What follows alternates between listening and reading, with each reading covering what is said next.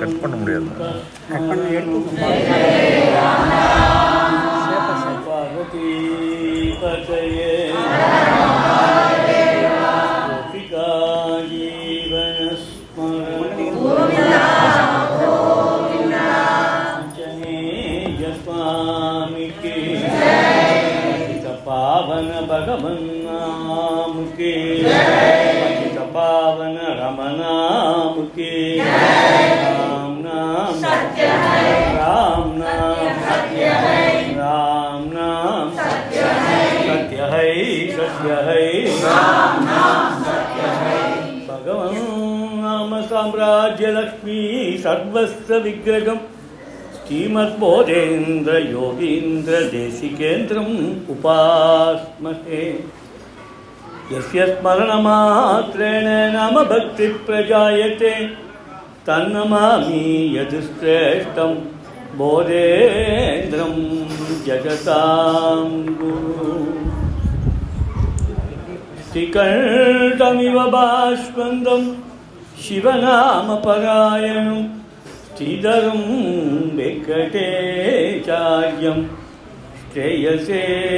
गुरुमाश्रये यस्याङ्गं कनकाभकामचतुर्थं पालं च पुण्ड्राङ्गिदम्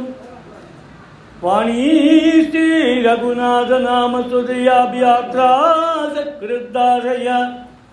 चेतसि अम्बुजनो जनो यदुपतिः केलतीयलं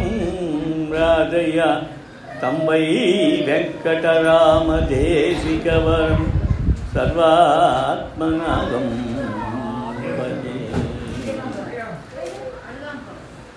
हरे रामेति कृष्णेति नामसङ्कीर्तनं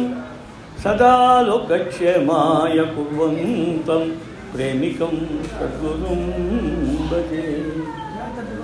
नामसङ्कीर्तनं यस्य सर्वपापप्रणाशनं प्रणामो दुःखसमनः तं नमामि हरिं परम् नमोस्तु नमरूपाय नमोस्तु नमजल्पिने नमोस्तु नमसुताय नमो नममयाय च पतितपावन भगवन्नाम के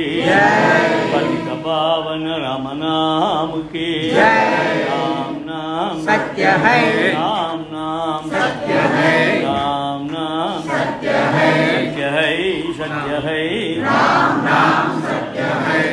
பகவானின் நாமம் இங்கே ஆயிரத்தெட்டு கோடியாக எழுந்தள்ளிருக்கு நிரந்தரமாக எழுந்தள்ளிருக்கு மூணு நாளாக இருந்தது தற்காலிகமாக இருந்தது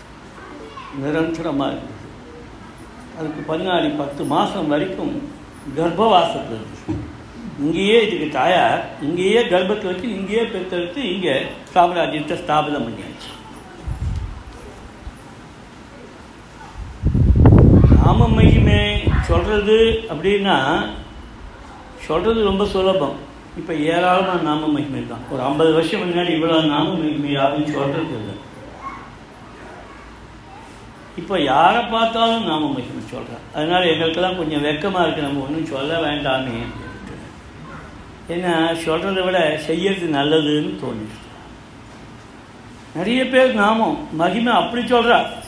ஸ்லோகம்லாம் போட்டு கடபுடான்னு பெரட்டி எடுத்து அப்படியே பிரமிப்பாக உருவாக்குறா ஆனால் ஒரு நாளைக்கு ஒரு மணி நேரமாக நாமம் சொல்கிறாளான்னு இல்லை வருகின்றால் அப்புறம் அவருக்கு பின்னாடி வந்தவாலாம் யார் பாகவதன்ற கேள்வி வரும்போது எவன் வருவன் இந்த ராகந்தாளம் போட்டுண்டு நான் இதை பண்ணுவேன் அதெல்லாம் இல்லை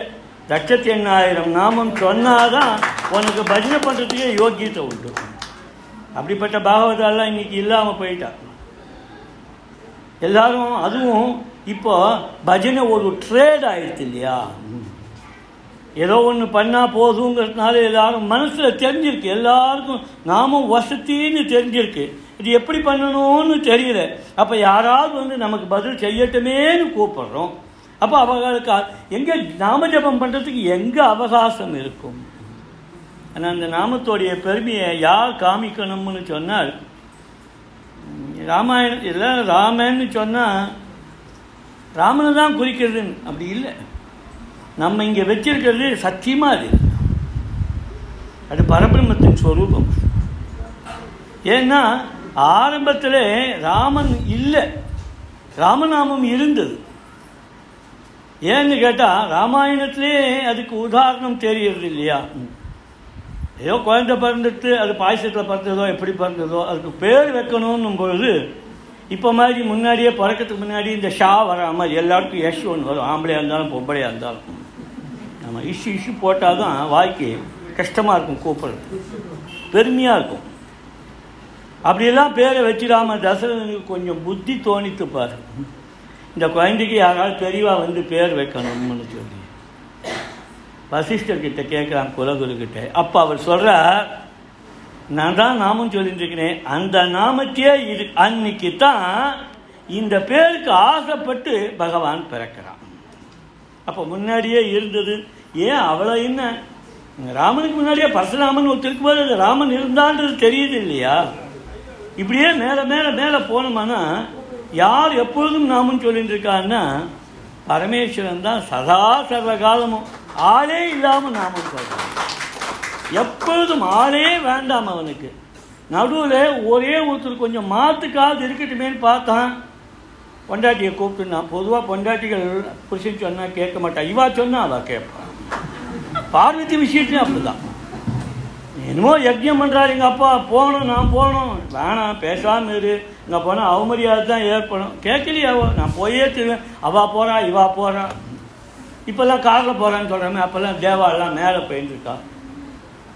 நீ போக வேண்டாம் இங்கேயே இரு அப்போ அவள் கேட்குறா இங்கேயே இருந்து நான் என்ன பண்ணுறது என் கூட சேர்ந்து ராமநாமம் சொல்லு அது என்னமோ தெரியல அப்போ கேட்கல பின்னாடி கேட்டுவிட்டா கேட்டதுக்கப்புறம் பரமேஸ்வரனுக்கு ராமநாமம் சொல்கிறவா சொல்லுன்னு சொல்லி யாராவது சொல்லிட்டா என்ன சொல்லுன்னு சொல்லிட்டா சொல்ல மாட்டா அதுக்காக சொல்கிறேன் சொல்லிட்டா அவளுக்கு நம்ம என்னதான் பண்ண முடியாது என்னதான் பண்ணக்கூடாது பார்த்தான் பரமேஸ்வரன் இவளுக்கு என்ன கொடுக்கறதுன்னு தெரியல தன் தேகத்திலேயே பாதியை கொடுத்துட்டான் அதான் அர்த்தநாரீஸ்வரர் சொல்லணும் துளசிதாசர் எழுதுறாரு ஆச்சரியமாக எழுதுறாரு இந்த துளசிதாசர் அப்படி எழுதும்போது அர்த்தநாரீஸ்வரர் ஸ்வரூபம்னு சொல்லிட்டு பார்வதியை கூடவே வச்சுட்டானா அதுக்கு காரணம் என்னன்னா வேற ஒன்றும் இல்லை அந்த அம்மாவுக்கு ஏதோ பாதி கொடுக்கணும்னு அர்த்தம் இல்லை கூடவே பக்கத்துலேயே இருந்தா நாமும் சொல்றது கூட ஒரு ஆளாவது கிடைக்கும் ஆனால் இப்போ பக்கத்தில் இருப்பாலும் நாமும் சொல்லுவாங்கன்னு சொல்ல முடியாது தேய்ச்சிண்டே இருக்கா.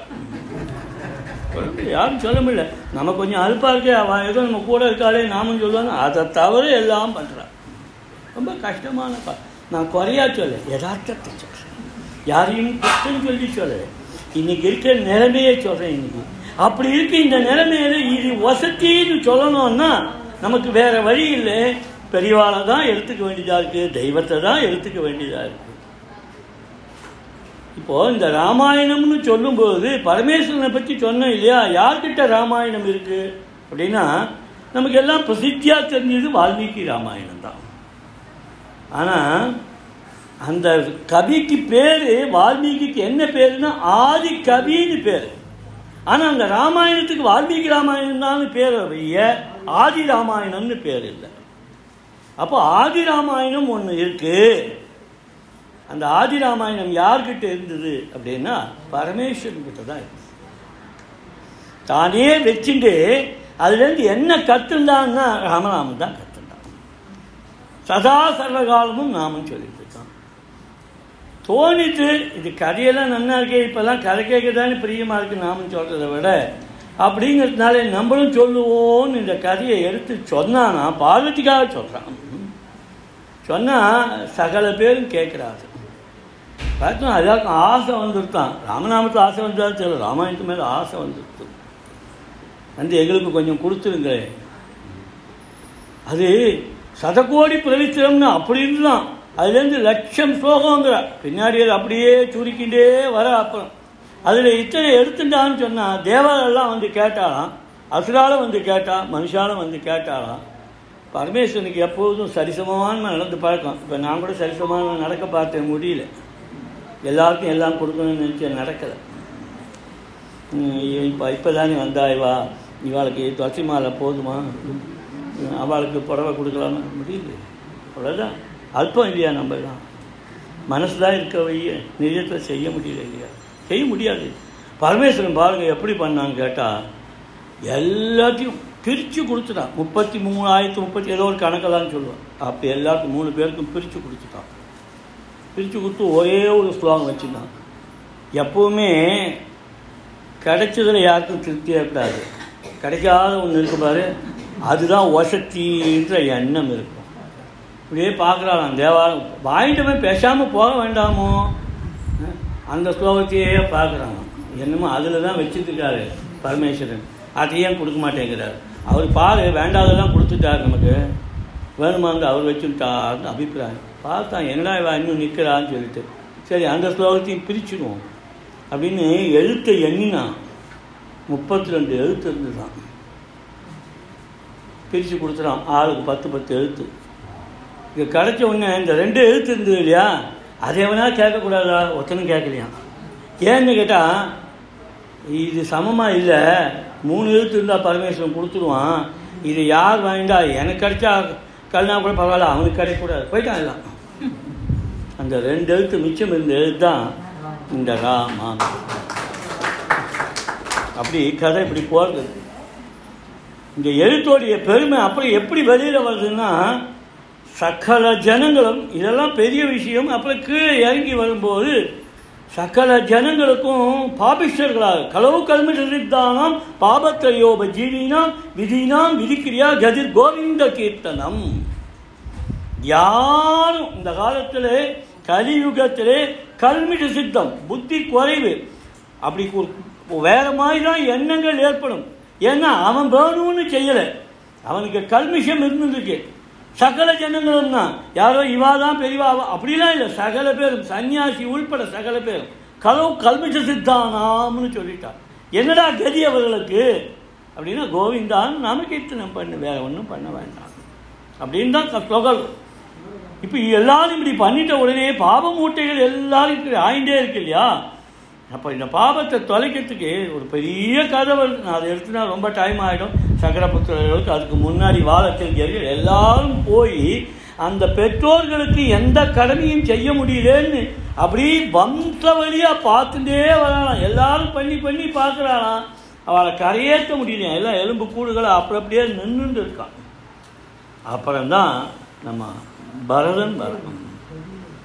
அப்படி பரதன் வந்து என்ன பண்ணுறதுன்னு ஆலோசனை பண்ணி கடைசியில் ஒரு பெரிய பிரார்த்தனையை பண்ணி இது கிடைக்கிது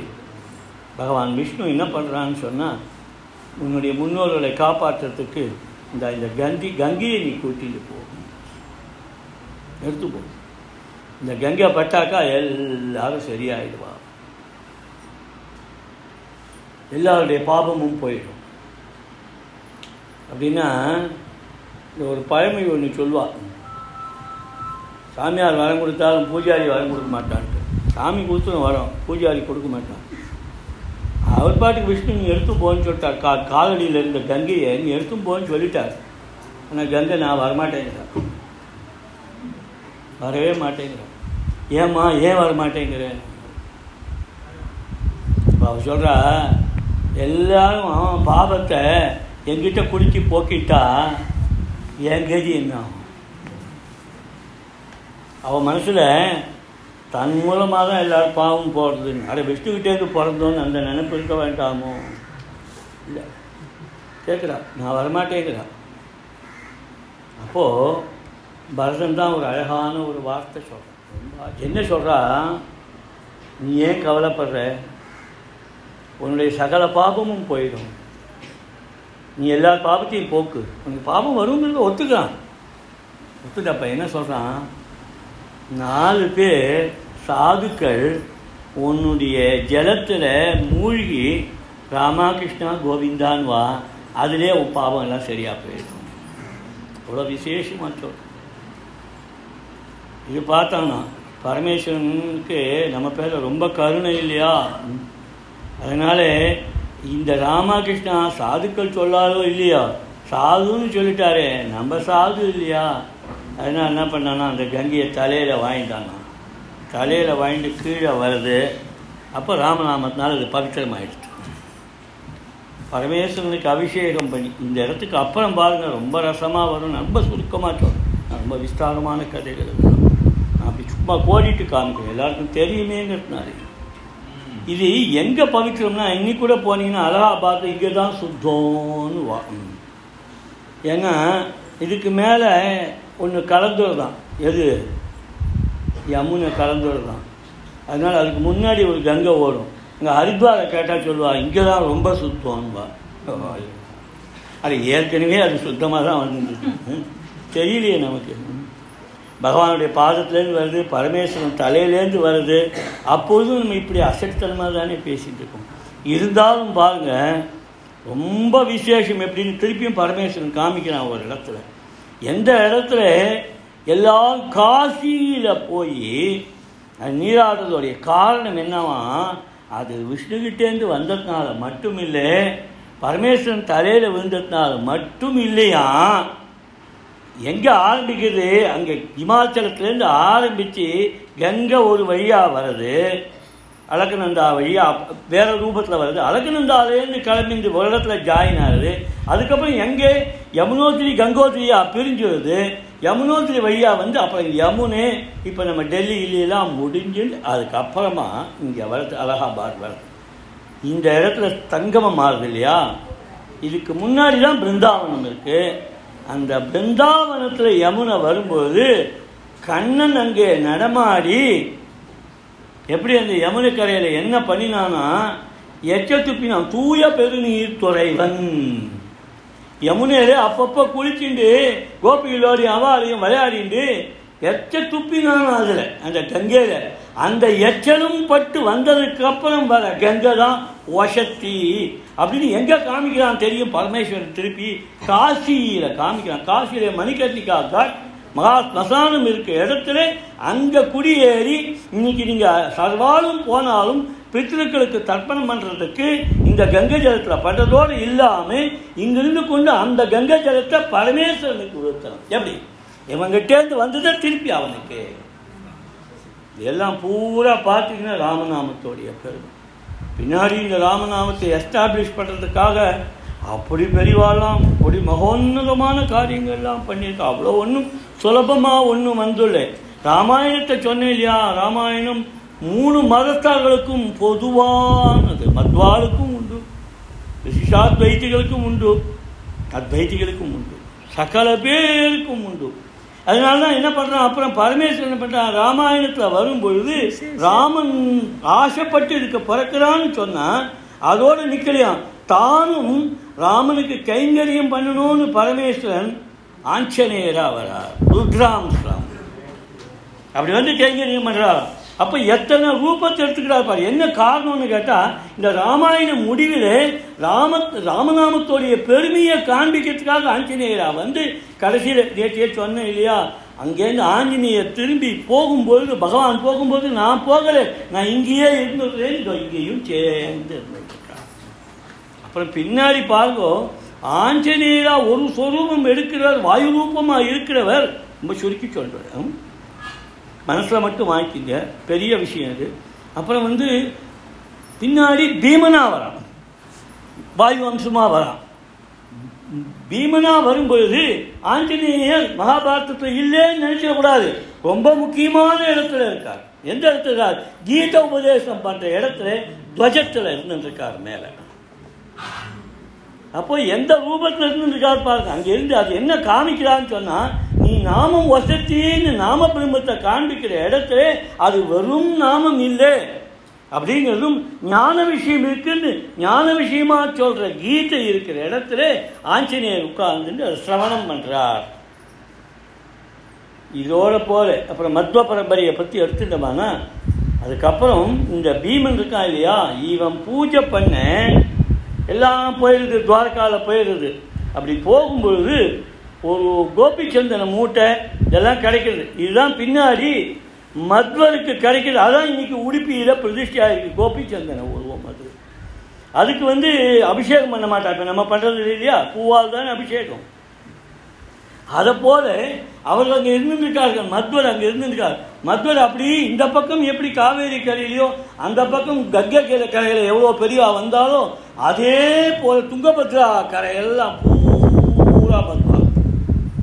அப்படி போய் ஆங்காங்கே ஆங்காங்கே ஆங்காங்கே எல்லாத்தையும் பண்ணிட்டே வரார் அதில் பின்னாடி வரார் வியாசராயர் வரார் இந்த வியாசராயர் வரும்போது ஜனங்களுடைய நிலையை பார்க்குறார் ஏன்னா இப்படி இருக்கு ம்? ம், அவெல்லாம் ஏதோ வாய் ரூபம் எல்லாம் சொல்கிறா அதெல்லாம் ஒன்றும் பண்ண முடியல எப்படியாவது ஜனங்களுக்கு இந்த அனுமாரை கொடுத்துடணும் அவருக்கு ராமன் கூட முக்கியம் இல்லை அனுமாரை கொடுத்துடணும்னு நினைக்கிறார் நினைக்கும் போது எப்படி கொடுக்கணும் என்ன பண்ணணும்னு தெரியல ரொம்ப ஆலோசனை பண்ணி இங்கே ஆனக்குந்தின்னு இருக்கு இல்லையா அதுக்கு பக்கத்தில் நவபிருந்தாவன் இருக்கு இல்லையா இந்த நவபிருந்தாவன் பக்கத்தில் சக்கர தீர்த்தம்னு இருக்குது இப்போ சொல்கிற அம்பின்ற இடம் அது அந்த சக்கர தீர்த்த கரையில் இப்படி போனீங்கன்னா கொஞ்சம் தள்ளி மேலே ஒரு இடம் அந்த சக்கர தீர்த்தத்தை பார்த்தீங்கன்னா துங்கபத்ரா இப்படி வந்து இப்படி திரும்பி போ அந்த இடத்துல உட்கார்ந்து பார்க்குறாரு நல்லா பார்த்தா தெரியும் அதுக்கு முன்னாடி பார்த்தீங்கன்னா இங்கே அலை மோதும் அந்த ஒரு இடத்துல தான் அதான் சுக்ரீவனுக்கு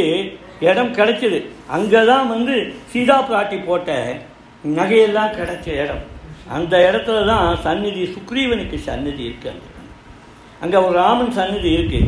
அந்த இடத்துல அலை வரும் அலை வந்து வருஷத்தில் ஒரு நாள் ராமனுடைய பாதத்தை அலம்பிட்டு போகும் அதே நவ பிருந்தாவனம் பெரியவாளாக இருக்கா இல்லையா அந்த நவ பிருந்தாவனத்தில் எவ்வளோ வெள்ளம் வந்தாலும் நவ பிருந்தாவனம் ஒன்றும் ஆகாது பிருந்தாவனம் இருக்கு ஒன்பது பிருந்தாவனங்களும் இருக்கு வியாசராயர் அதை பிரதானமாக இருக்கார் அப்போ அந்த மேலேருந்து பார்க்குறார் பாருங்க பார்க்கும்போது இந்த இடத்துலாம் இருந்து ஆலோசனை பண்ணுறார் இந்த ஜனங்களுக்கு நம்ம எதை கொடுக்கறதுன்னு இந்த ஆஞ்சநேயர் எப்படி ப- இன்னைக்கு மேலே போகிறார் மேலே போனால் அங்கே தான் உட்கார்ந்து ரொம்ப ஆலோசனை பண்ணி தன்னைத்தானே பிரதிஷ்டை ஏன்னா அவருடைய சொரூபம் என்ன அவன் மத்த சொரூபம் பூரா என்ன மாதிரி சொரூபம் பூரா ஆஞ்சநேயர் தானே அதானே பீமனா வாயு ரூபமாக வருது அதனால ஆஞ்சநேயரை உலகத்துக்கு கொடுக்கணும் அப்படிங்கிறதுக்காக உட்கார்ந்துட்டு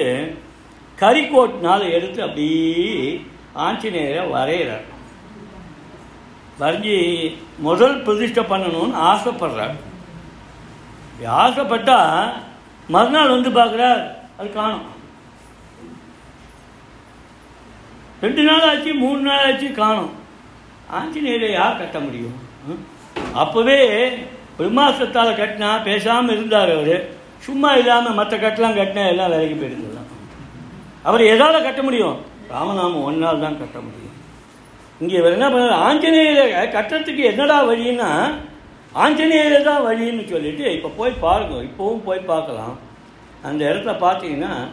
பதினோரு ஆஞ்சநேயர் இப்படி வரும் ஆஞ்சநேயரை சுற்றி நடுவில் ஒரு ஆஞ்சநேயர் ஆஞ்சநேயராலேயே ஆஞ்சநேயரை கட்டுவார் அந்த அனுமானுக்கு தான் பேர் யந்திரோத்தர அனுமான்னு பேர் ரொம்ப ஆச்சரியமாக இருக்கு அதான் வியாசராயர் பண்ண முதல் பிரதிஷ்டை அன்றையிலிருந்து ஆரம்பித்து தன்னுடைய வாழ்நாளில் எழுநூற்றி முப்பத்தி ரெண்டு பிரதிஷ்டைகள் பண்ணார் தம்பி ஒரு பையன் இருப்பான் அவன் தான் சரியான கணக்கு கொடுப்பான் நான் ஏதோ தப்பாக சொல்கிறேன் எழுநூற்றி முப்பத்தி ரெண்டு சரியா எழுநூற்றி முப்பத்தி ரெண்டு பிரதிஷ்டைகள் பண்ணார் தப்பாக நினைக்கக்கூடாது இதெல்லாம் சொல்ல வேண்டிய காலத்தினால சொல்கிறேன் அந்த இடத்துல தான் அடியனுக்கும் நாம பிரதிஷ்டை பண்ணணுன்ற எண்ணம் உருவாச்சு அதே சக்கர தீர்த்தத்தில் உட்காந்துட்டு அதே இடத்துல பண்ணி அப்பா ஆஞ்சநேயரை வச்ச கூட எல்லாம் வட மாதிரி ஆயிடுத்து எல்லாம் வெத்தலையில் எதையோ ஒன்று போட்டு மாலை போடுறா அப்புறம் துண்டு துண்டு பேப்பரை கீழ்ச்சி ராமநாமம் எழுதி போடுறா என்ன அவ்வளோ தரித்திரமாக போயிடுத்து அவ்வளோ தரித்திரமான அப்புறம் வெண்ணெய் சாப்பிட்றது இதெல்லாமா விஷயம் அது ஏற்கனவே சொல்லிட்டேன் அதனால் ஜாஸ்தி விஸ்தாரம் பண்ணலை அதனால ஆஞ்சநேயர் கூட வேண்டாம் அப்போ தான் நான் ஆஞ்சநேயரை மறைச்சேன் ஆஞ்சநேயரும் வேண்டாம் நேர ராமநாமத்தை கொடுக்கணும் இப்போ எல்லாரும் சொல்கிறா பெரியவாளே சொல்கிறா போலிங்காலே சொல்கிறா நீ ராமநாமம் சொன்னீங்கன்னா யாரும் வரமாட்டான் இல்லையே வந்துட்டுருக்காளே எல்லாரும் வந்துட்டுருக்காளே அதுக்கு யார் உதவினா மகாபரிவா தான் உதவினா எழுதி எழுதி நம்ம எழுதினது அப்படின்னு தெரியறதுனால எல்லாருக்கும் ஒரு ஆனந்தம் அங்கே தான் தோணித்து பிரதிஷ்டைகள் பண்ணணும்னுட்டு பாருங்க வியாசராயிட்ட கருணை ஏ, நமக்கு எல்லாரும் அவளுக்குள்ள ரொம்ப வித்தியாசம் உண்டு அத்வைதர்களுக்கும் விஷ்டாத்வைத்துக்கும் கைத்தி நமக்கு அதெல்லாம் ஒன்று இல்லை நமக்கு ஒன்றே ஒன்று தான் எல்லாரும் ஒன்று தான் நமக்கு ரொம்ப வித்தியாசம் உண்டு ஆனாலும் நம்ம விஷயத்தில் அவள் எல்லாரும் கருணை பண்ணியிருக்கா அவ்வளோ பேரும் கருணை பண்ணியிருக்கா கருணை பண்ணி இது ஆயிரத்தி பதினாறாவது பிரதிஷ்டை அப்போ நான் நினச்சிட்டேன் எழுநூற்றி முப்பத்தி ரெண்டு வீடு கிடைக்காதா நமக்கு ம் எங்கேயாவது கொண்டு வைக்க மாட்டோமா ராமநாமத்தை அப்படின்னு நினைக்கும்போது அவ்வளோ பெரிய ஆளும் அனுகிரகம் பண்ணி கொடுத்து இன்னைக்கு மூணாவது ஆயிரம் பிரதிஷ்டை அப்படி ஒரு ஆச்சரியமாக நடக்குது நான் தப்பாக நினைக்காதீங்க இந்த வார்த்தை சொல்லணும்னு சொன்னேன் இப்ப இந்த உற்சவத்தை நான் பூர்த்தி பண்ணிக்கிறேன் ஏன்னா எதிர்பார்க்கல இன்னைக்கு சாயங்காலம் வரைக்கும் இருக்கணும்னு இருந்தது சூழ்நிலை சரியா இல்லை நேத்தியே ஒரு மாதிரி இருக்கு இந்த பிரதிஷ்டை எப்படி நடந்ததுன்னு சொன்னா அது கிருப்பையாது வேறு ஒன்றும் இல்லை ஜாஸ்தி சொல்லாமல் இருக்கிறது தான் நல்லது அது ஒரு வார்த்தை ஒன்று சொல்லுவாள் அட்ரா மேலே கட்ரா தாலின்னு அந்த மாதிரி திடீர்னு இன்னும் எல்லாம் சரியாகாம கடகடன்னு வந்து பிரதிஷ்டை பண்ணியாச்சு இதை பாருங்க நாளைக்கு லாக்டவுன்கிறான் என்னென்னமோ சொல்கிறாரு கோயம்புத்தூரில் நாளையிலேருந்துங்கிறா எனக்கு எது உண்மை பொய்யும் தெரியாது அதனால நான் இந்த உத்தரத்தை இதோட பூர்த்தி பண்ணிக்கிறேன் எத்த நேரத்தில் இங்கே வடை கொழுந்து தேடாமா இருந்தால் இந்த ஆஞ்சநேய உற்சவம் பண்ணலாம் நீங்கள் அதுக்குள்ளே போய் வந்துடுத்துன்னா கொழுந்துடலாம் கொழுந்துட்டு இதை பூர்த்தி பண்ணிக்கணும் நீங்கள் எல்லாரும் எனக்கு அனுமதி கொடுக்கணும்னு நான் பிரார்த்தனை பண்ணிக்கிறேன் ஏன்னா எங்களுக்கு நிறைய இன்னும் நிர்வாகம் இருக்குது குழந்தைகள்லாம் அப்படி வேலை செஞ்சுருக்கா இதுக்குள்ளே எப்படியாவது இதை ஒரு சரி பண்ணிட்டு அவரவர்களை போகத்துக்கு பார்க்கணும் வெளியிலே சென்னையிலேருந்து நிறைய பேர் வந்திருக்கா அந்த பக்தாலாம் உங்கள் பக்தால் அவளை எல்லாம் சேஃபாக அனுப்ப வேண்டிய பொறுப்பு உங்களுக்கு இருக்கும் ம்? எல்லாரும் நம்ம ஒருத்தருக்கு ஒருத்தர் பரஸ்பரம் அப்படி இருக்கணும் நாங்கள் எல்லாத்தையும் விட்டுட்டு கண்டிப்பாக போகணும் இன்னும் கேட்டால் இது ஒரு வேடிக்கை யார் யார் என்னை எப்போ பிரதிஷ்டை எப்போ பிரதிஷ்டைன்னு கேட்டாலோ அவளில் பாதி பேர் காணும் இப்போ கேட்டவாலே காணும் திருப்பி திருப்பி நம்ம ஆப்தால் தான் இருந்துட்டு இருக்கோம் ஆனால் இதை கிராண்டாக பண்ணணும் அப்படின்னு நினைச்சேன் அப்புறம் நடுவில் ஒரு சம்சயம் ஏற்பட்டது யார் வந்தாலும் வரலைன்னாலும் இதை பண்ணிடணும் நமக்கு பகவான் தான் கிராண்டு மற்றதெல்லாம் முக்கியம் இல்லைன்னுட்டு ஆனால் நிஜமாவே ரொம்ப கிராண்ட் ஆயிடுச்சு சத்தியமாக சொல்ல நானே நான் சொல்லட்டேன் நீங்கள் சொல்லணும் ரொம்ப ஆச்சரியமாக இருந்து மனசுக்கு திருப்தியாகவும் சந்துஷ்டியாகவும் நடந்தது இது பார்க்கும் இந்த இடத்துல எல்லாமே ஒரு ஆச்சரியமாக நடந்திருக்கு ஒரு உதாரணம் சொல்கிறேன் இந்த வேலை நடுவில் நடுவில் நின்னுது அந்த நின்னதோடைய ஒரு சௌரியம் எனக்கு என்ன தெரியுமா அவத்துல ஒரு குழந்தையெல்லாம் இருந்தா ஏதோ இங்கேருந்து டஸ்ட்டு போகுதுன்னு சொல்லி நடுவில் வேலை நிற்கிற மாதிரி ஆயிருக்கு ம். அப்படி நின்னது என்ன அனுகூலம் தெரியுமா என்ன அனுகூலம் தெரியுமா இப்போ நாளைக்கு எனக்கு எங்கே இடம் இல்லை எப்போ பார்த்தாலும் எனக்கு சொந்த இடம் ஒன்று உருவாக்கி வச்சிருக்கா இது அவருடைய கிருப்பை இது அவருடைய கிருப்பை அப்புறம் என்ன சொல்கிறாங்க மாமி நீங்கள் இங்கே வாங்குவோ இங்கேயே தான் இருக்கணும் யார் சொல்லுவா இப்படி பக்கத்திலேயே இங்கே இருந்துட்டு அப்படி ஒரு ஆனந்தமாக இல்லாமல் என்ன கைங்கரியங்கள் கட்டின பையன் ஸ்தபத்தி இன்னைக்கு மேலே ஏறி அந்த கல்லை ஒழுங்கா அடுக்கலன்னு அப்படின்னு இங்கே பாருங்கோ இங்கே யந்திரோத்தர அனுமானம் நான் இங்கே போட்டு காமிச்சிருக்கேன் பாருங்க நீங்கள் பாருங்க இங்கே ஒரு இடத்துல ராமராமா இருக்கும் அங்கே உள்ளே இருக்கும் அந்த பக்கம் இருக்கும் இதெல்லாம் நீங்கள் பின்னாடி வரவாருக்கு இந்த சரித்திரத்தை சொல்கிறதுக்காக எல்லாம் நாம ரூபமாக இருக்கு இப்போ கூட கேட்டா ஜானகி கேட்டா பின்னாடி என்ன நடக்கும்னு எனக்கு தெரியாது இருந்தாலும் எனக்கு இந்த இடம் கொடுத்துருக்கு ம், இந்த நாமத்தோடு இருக்கேன் என்னுடைய கடனை தயவு செய்து இந்த இடத்துல வேற எதுவும் பண்ணாதீங்க அவ்வளோதான் நான் விஞ்ஞாபனம் பண்ண- அது எனக்கு உரிமை இல்லை இருந்தாலும் சொல்கிறேன் ஏன்னா ராமநாமத்துக்குன்னு இடம் கிடைக்காது எல்லாம்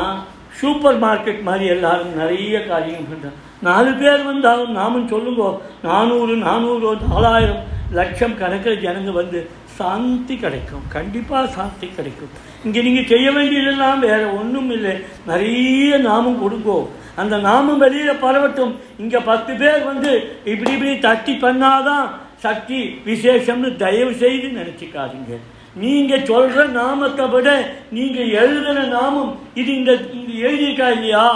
தர்மத்திலேயே உயர்ந்த தர்மம் என்ன தெரியுமா வல்லமை இருக்குமோ என்ன தேவைகள் இருக்குமோ அதுக்காக தான் எழுதியிருப்பா ஆனா அவர்களுக்கு தெரியாது தாங்க எழுதின இந்த நாமம் இவ்வளவு கொண்டாட்டத்துக்கு காரணம்னும் எவ்வளவு பேருக்கு பின்னாடி பலன் கொடுக்க போறதுன்னும் அவளுக்கு தெரியாது இதை விட உயர்ந்த தர்மம் உண்டா அதனால நிறைய லேகனம் பண்ணுங்கோ எழுது அதாவது நாமம் சொல்றது நாமம் சொல்றதுக்காக நேரம் ஒதுக்குறதுன்றது ரொம்ப துர்லபம் அது மட்டும் இல்லாமல் எழுதுறது உன் வீட்டிலே சௌகரியமாக காலை மேலே போட்டு எழுது கீழே போட்டு எழுது பெட்ரூமில் எழுது நீ எப்படியாவது எழுது குடிச்சிட்டு எழுது குளிக்காமல் எழுது ஒன்றும் தப்பு இல்லை இந்த சந்நிதியில பிரமாணமாக சத்தியமாக சொல்கிறேன் நான் சொல்கிறது ஒரு வார்த்தை கூட தவறான வார்த்தையிலே நாம சித்தார்த்தம் அபவித்ர பவித்ரோவா சர்வாவஸ்தான் கதோபிவிக யஸ்மரேதி புண்டரீகாட்டம் ச பாக்யப்ப அந்தர சுச்சிகி வாச்சிகம் பாபம் கர்மணா சமுபாதித்தம் ஸ்ரீராம அலையமைவ வியபோகதி நசம்சயக எல்லாம் இருக்கு ஆலோக்கிய சர்வசாஸ்திராணி விசாரிச்ச புனப்பனுக இதமேகம் சுனிப்பண்ணும் தேயோ நாராயண சதா சாதாரண இன்னைக்கு சொல்லிட்டாரோ பெண்கள் மென்சஸ் காலம் ஸ்திரீக்கு ஒன்றும் பார்க்காதீங்க நாமம் சொல்லுங்க உங்க சந்ததி விருத்தியாகும் அன்னைக்கே சொல்லியிருக்கார் வியாசாச்சாரியார் சொல்லியிருக்கார் கலியில தர்மம் ஸ்ரீகளால் தான் காப்பாற்றப்படும்னு இன்னைக்கு பாட்டிமார்களுக்கெல்லாம் பேரனுக்கும் பேத்திக்கும் நாமம் கற்றுக் கொடுங்க க்ஷேமமா இருப்பா பாரத தேசம் நன்னா மிளரும் லோகத்துக்கே வழிகாட்டியா இருக்கும் இந்த ஒரு தர்மத்தை எல்லாரும் கொடுத்துருந்தோ பெரிய பெரிய தர்மங்கள் இருக்கு அந்த தர்மங்கள்லாம் செழிப்பா நடக்கணும்னு நீங்க நினைச்சீங்க நீங்க நாமும் சொல்லுங்க இந்த ஒரு தர்மத்தை நாம் காப்பாற்றினா சகல தர்மமும் ஒரு வழக்கம் ஒன்று சொல்றது ஒன்று உண்டு எப்படின்னு சொன்னா இந்த ஒரு தர்மத்தில் தான் கொடுத்தவா யாரு வாங்கினவா யாருன்னு தெரியாது இப்போ வந்து பார்க்கறதுக்கு எப்படி இருக்கும்னா நாங்கள் ஏதோ பெரியவா மாதிரியும் நாங்கள் வந்து எதையோ நிச்சயமாக இல்லை நான் வந்து இன்னைக்கும் உங்களை பார்த்து தான் கற்றுக்கிறேன் எந்த பக்தால் தான் பக்தாளுடைய ஆர்வம் இருக்கு இல்லையா அந்த ஆர்வம் உங்கள் வாயில நமோஸ்து நாம ரூபாய நமோஸ்து நாம ஜல்பின்னு நீ வளரினா கூட போதும் வளரினா கூட போதும் எல்லாரும் சொன்னா எப்படி செய்யணும் வந்தாராம் போனாராம் நின்றாராம் அமர்ந்தாராம்னு சொல்லு போதும் போதுங்க நாம சித்தாந்தமே அப்படி பண்ணி வச்சிருக்கார் ஒரு ராஜா இருந்தான் அந்த ராஜாக்கு ரொம்ப சீன தசி ஆயிருக்கான் என்ன பண்ணுறதுன்னு தெரியல ஒரு சாது தான் வந்தார் சாது வந்து எல்லார்கிட்டையும் சொல்கிறார் ஏய் நான் ஒரு வழி சொல்கிறேன்டா உங்களுக்கெல்லாம் ஒரு ராஜா ஒன்றும் கொடுக்க மாட்டேங்கிறான் நீங்கள் போய் ராணிக்கிட்ட கேளுங்கடா ராணி எல்லாம் ஏற்பாடு பண்ணி உங்களுக்கு கொடுப்பா உடனே எல்லாரும் போய் ராணி ராணி ராணின்னு கூப்பிட்டாங்க கூப்பிட்டாரு கூப்பிட்டு நான் என்னடா சொன்னேன் ராணி கொடுப்பான்னு தான் சொன்னேன் நீங்க ஏன்டா ராணி ஆணின்னு கூப்பிட்டு இருக்கீங்க அவளை எப்படி கூப்பிடணும் நான் சொல்லியே தகலையிடா இன்னும் இல்லை இல்லை சொல்லுங்க என்ன எப்படி கூப்பிடணும் ராஜமகிஷின்னு கூப்பிடணும் அதுதான் ராஜமகிஷி ராஜமகிஷி எங்களுக்கு இதெல்லாம் வேணும் நான் உடனே அவள் ரெக்கமெண்டேஷன் பண்ணுறாள் ராஜா பரம சந்தோஷம் அவளுக்கு ராஜமகிஷின் பாவம் அவள் இத்தனை நாளாக எல்லாம் என்னென்னமோ சொல்லியிருந்தா போல இருக்கு. ராஜமகிஷின்னு ஒரு சந்தோஷமா ராஜாக்கும் பரவாயில்ல நம்ம பொண்டாட்டி சந்தோஷமா இருந்தால் நம்ம நிம்மதியாக இருக்கலாம் அவனும் நிம்மதியாகிட்டான் எடுக்க எடுக்க அல்லா குறையாம அப்படி வந்துன்னு இருக்கான் என்னடா விஷயம்னா இவன் எல்லாம் ராஜமகிஷி ராஜமகிஷின்னு சொல்லும்போது பகவான் என்ன பண்ணா அது அஷடு என்னதான் கூப்பிட்டான்னு இந்த ராஜமகிஷியில் இங்கே இருக்கிற ராவையும் அந்த மகிஷியில் இருக்கிற மாவையும் எடுத்துட்டு என்னதான் ராமா ராமான்னு கூப்பிட்டான்னு தயாராக இருக்கான்னு நாம சித்தாந்தத்தில் தனியாக ஒரு இடமே எழுதுறாரு இதுக்கா பெரியவாலாம் அப்படி அவ்வளோ சுலபமான விஷயத்தை கொடுத்துருக்கா நம்பன் நான் சொல்கிறது என்னன்னு கேட்டால் நான் இவ்வளோ சொன்ன உபன்யாசத்தினாலேயோ இவ்வளோ சொல்கிற வார்த்தையினாலேயோ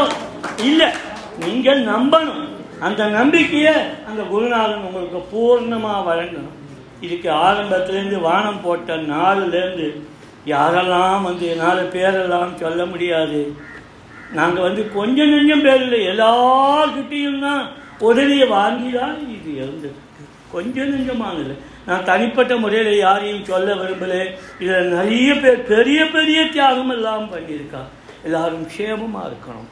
இந்த க்ஷேமத்தோடைய பலன் என்னன்னா கோடானு கோடி பேருக்கு இது நிரந்தரமாக இருந்து இந்த சந்நிதி எப்பொழுதும் பகவன் நாமத்தை வழங்கிட்டே இருக்கணும் பாக்கி எல்லாம் கிடைச்சிடும் ஆனால் இது ஒன்றும் கிடைக்காது இது கிடைச்சிட்டா சர்வமும் கிடைச்சதாக அர்த்தம் அப்படிதான் பெரியவா சொல்கிறார் போஜங்கார் இங்கே கொண்டு வச்சிருக்க காரணம் அவரை பற்றி ஒரு வார்த்தை சொல்கிறது உண்டு எல்லாரும் புகழ்ந்து வேறு நம்ம ஏன் போஜங்காரை புகழோன்னு காரணம் சொல்லணும் இல்லையா போதேந்தால் தன் பேரை எங்கேயும் எடுத்து பேச மாட்டார் ஒரு குரு கூட அவசியம் இல்லைன்னு நாம் சித்தாந்தம் பண்ணியிருக்கார் போதேந்தால் சொல்லும்போது என்ன சொல்கிறார்னு சொன்னாக்கா எப்போதும் அவர் பகவன் நாமத்தின் புகழ பாடுவார் அவர் நாம் என்ன பண்ணுறோம்னா நம்ம தனியாக போஜென்றால் போஜென்றால் அந்த ஆராதனை இதுன்னு அதெல்லாம் நம்ம பண்ணுறதில்ல நம்ம போஜென்றால் எப்படி புகழறோம்னு சொன்னால் அவர் எதை புகழ்ந்தாலோ அந்த பகவன் நாமத்தாலே நம்ம அவரை புகழறோம் எஸ் எஸ் மரண மாத்திரேன நாம பக்தி பிரஜாயத்தே தன்னமாமி எதிர்ஸ்ரேஷ்டம் போதேந்திரம் ஜெகதா குரு. எல்லாரும் சேவமாக இருக்கணும் இப்போது வட வந்துட்டா வர வந்தால் இங்கே ஆஞ்சநேயர் இருக்கார் இந்த ஆஞ்சநேயர் நமக்கு துவஜரூபமாக இருக்கார் அதில் சாத்திடுவோம் இந்த ஊரில் எங்கேயும் இல்லாத ஒரு அதிசயம் என்னென்னா இந்த ஊரில் மூணு பாதுகை இருக்குது நாம பாதுகை மூணு அனுகிரக மூர்த்தி இருக்குது அதுக்கப்புறம் மூணு ஆஞ்சநேயர் இருக்குது இருக்குன்னு சொன்னால் நாலா வட்டத்துலேயே அங்காங்கே அங்காங்கே பரவலாக எங்ககிட்ட இருக்கிறது நான் கொண்டு வந்திருக்கேன் இல்லையா இந்த மூர்த்தி பாதிகளாக எங்களுக்கு ஒன்று தான் இந்த ஒன்றை வச்சு தான் தேசாந்திரம் போய் லட்சக்கணக்கான கிலோமீட்டர்கள் அறுபத்தி நான்கு யாத்திரைகள் பாத யாத்திரையாக போனது இன்னும் விளையாட்டு இல்லை பாத யாத்திரையாக போனது அயோத்திக்கு பாத யாத்திரை பிருந்தாவனத்துக்கு பாத யாத்திரை அப்படியெல்லாம் போய் போய் போய் போய்